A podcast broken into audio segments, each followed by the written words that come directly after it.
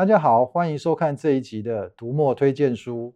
选这本正是时候。我是爱丽丝，我是八旗文化的编辑嘉轩。嘉轩，据说你是有史以来第一位来上我们节目的编辑，而且跟我一样是政治系毕业，那我可以直接叫你学长吗？当然可以啊！啊，原来我是第一位啊！过去我在我编辑的书在 Readmoo 都销售的非常好，所以我也非常荣幸有这个机会来上节目跟大家分享。那学长今天一定是有备而来，想要挑谈什么样的主题呢？今天有一个关键字就是 Americanology，这就是美国学。我今天要分享的书都是八旗美国学系列的书。美国学 Americanology，世界上这么多国家，为什么一定要挑美国来做呢？八旗文化的总编辑复查跟我发现一件很有趣的事情，就是台湾社会虽然跟美国有很密切的关系，但是台湾人对美国的文化、历史或政治却非常陌生。以书籍来讲，除了名人传记之外，我们市场上几乎没有关于美国历史或文化比较深刻的书。所以，透过美国学这个系列，我们希望提供台湾读者比较深刻、有议题性的相关书籍。听起来真是一个有远大志向的书系呢。不过呢，凡事都有第一步，有没有比较推荐哪一本作为初学者的入门呢？呃，这里要先跟各位推荐一本非常老少咸宜、非常好看的书，叫做《绝望者之歌》。它在美国出版或者在台湾出版的时候都非常的轰动。它是一本关于美国底层白人劳工阶级的作品。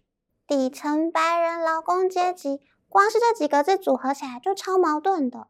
这个国家向来都是以美国梦作为号召，吸引源源不绝的移民来为他们效力。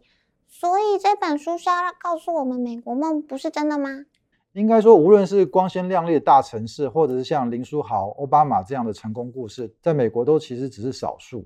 那还有很大一群人是无论怎么样努力都没办法翻身的底层白人，这听起来完全颠覆我的想象诶，不是我们直觉中那些可能无法翻身的黑人，而是底层的白人无法翻身。是的，这本书的作者杰德凡斯也是这本书的主角，他的阿公阿嬷来自美国东部的阿帕拉契山脉，他们这一群人在美国被称为 Hillbilly，就是乡巴佬的意思。按照他们的刻板印象，这一群人就是经济非常弱势，然后文化跟教育程度都很低。美国二战后经济蓬勃发展，那作者的阿公阿嬷也利用这个机会移民到大城市，然后找到一个不错的工作，好像一下经济上确实有起色。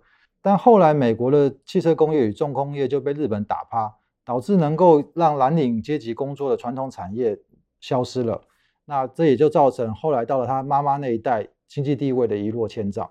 虽然经济的失败不代表一切，但是经济失败会导致失去向上的动力以及生活的混乱。那当你失去信心了之后，你就根本没有办法改善自己的经济状况。作者杰德凡斯的妈妈可以说是一个时代的缩影。她年轻的时候非常聪明，也代表高中毕业生做做致辞。但是毕业之后，她很快就未婚生子，也染上了酗酒、吸毒的坏习惯，也有家暴的问题。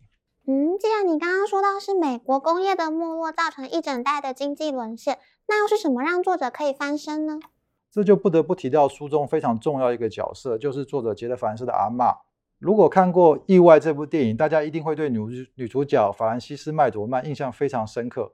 她表面上是一个非常粗鲁凶悍的女性，但是其实刚中带柔，具有性格中具有非常温暖感人的一面。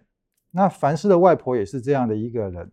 凡斯的外婆让作者了解到，哦，这个世界上原来有人真的关心他，愿意支持他，也在对他有所期待。那是因为这个原因，作者原本从一个非常彷徨的少年，变成愿意认真念书，最后进入耶鲁大学的法学院，那也进入了戏谷，成为人生胜利组。所以能够翻身，除了作者本身有个强悍的外婆之外，教育仍然是关键。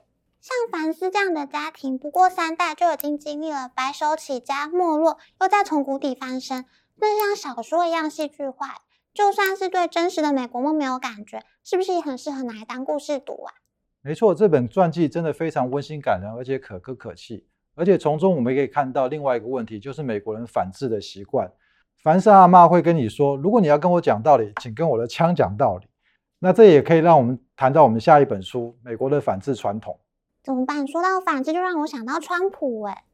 川普的确是一个很好的例子，但是不是只有川普而已。反制在美国是一个非常长期而且普遍的现象。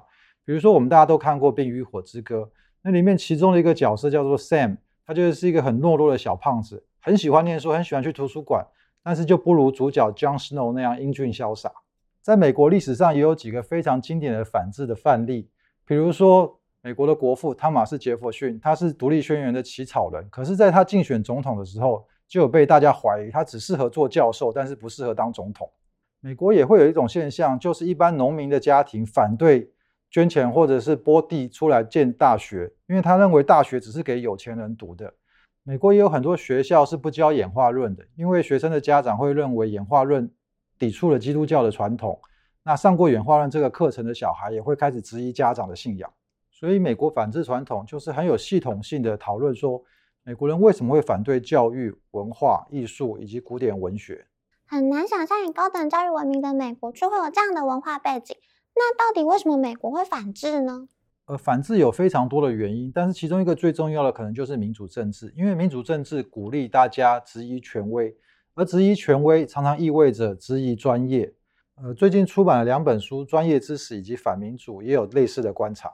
因为民主造成反制，那台湾也是民主国家，我们也有反制的传统吗？哦，这里你提到了一个重点。美国的反制传统这本书的译者，台大政治系的老师陈思贤在接受阅读最前线的专访的时候，有提到，其实台湾以及整个东亚都有上智的传统，意思就是说，但你不要玩乐，不要打混，要认真念书，做有意义的事。而这让台湾的民主以及教育发展跟美国有些不一样的状况。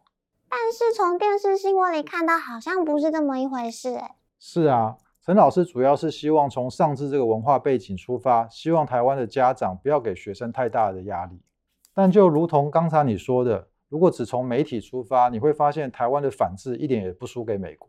所以台湾人究竟是反制还是上智呢？还是因为小时候上智导致长大之后非常反制呢？其实大家看完这本书之后，可以有更深刻的反省。刚刚的两本书，一本是从底层白人看美国，一本是从反制传统。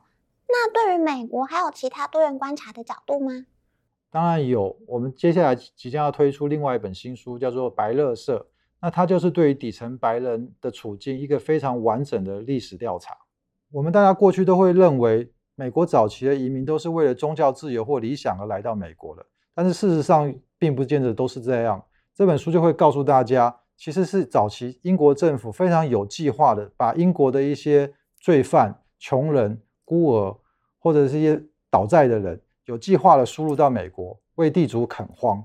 即使在美国建国之后，英国的封建体制还是残存在美国社会当中。美国一直有大量的人口在底层挣扎，所以美国一直是有阶级的，只是美国人不愿意去面对它。那大家如果在看完美国的反制传统之后，再来读《白垃圾》，就可以接着去反思两件事情。第一个问题就是说，美国的反制传统里面说，反制不是一种策略，而是一种文化。但事实真的是如此吗？这种文化背后是不是有一定的权力因素在背后？如果你都不给底层白人一个翻身的机会，那也不给他足够的教育，那他当然没有办法追求更高的文化。所以背后的问题可能是权力因素，而不只是文化而已。第二点是说，《白垃圾》里面反复提到，美国政治精英会刻意的模仿老百姓的穿着习惯或饮食。来显示他跟群众是站在一起的，但是事实上，这只有投票的那一天他们是这样。投票完了之后，他继续过着贵族帝王般的生活，所以他背后其实非常阴险、非常邪恶的一个政治操作。这也是《白垃圾》这本书里面严厉谴责的。学长讲了这几本书，很好奇，你的阅读都这么硬吗？除了工作之外，平常你都是看这种书吗？也没有啦，我可以在这里跟大家推荐我去年最心爱的一本书，它叫做《心灵的伤，身体会记住》。大家如果刚刚看了《绝望者之歌》，对主角身世非常同情的话，非常推荐来看这一本。好哦，所以还是跟工作有关的书嘛。但它真的非常好看哦。这本书研究了创伤后压力症候群的大脑，它告诉大家，虽然创伤已经过去了，但是大脑还会以为创伤还在发生，而且这里指的创伤不只是战争、车祸等重大伤害。还包含了儿童在成长过程中长期受到忽略而导致的发展型创伤。换句话说，这本书讨论的不只是受伤而已，也包含了关爱。我们可以更进一步思考，如果我们想要帮助那些受过伤的底层，我们可以怎么做？特别要强调了，虽然这是一本非常严肃的书，但是作者的文笔真的非常好，非常感人。他讲出了很多非常隽永的话，比如说作者在书里谈到，有一次他问他的老师。有一个病患究竟是得了失觉失调症，还是失觉情感失调症？这个问题很难，对不对？我们连他问什么都听不懂。但是他的老师就非常淡定的回答：“我觉得你不应该称他为病患，而应该直接称他为麦金泰尔先生。”哇，今天这一集真是美国文化大补贴，连心理创伤都照顾到了。下次如果你也想一起来看看美国有多反智，不是，我是说美国的历史和文化，都欢迎到这个网址来看看八旗家轩的推荐书哦。那么读墨推荐书，我们下次再见，我们下次再见，拜拜，拜拜。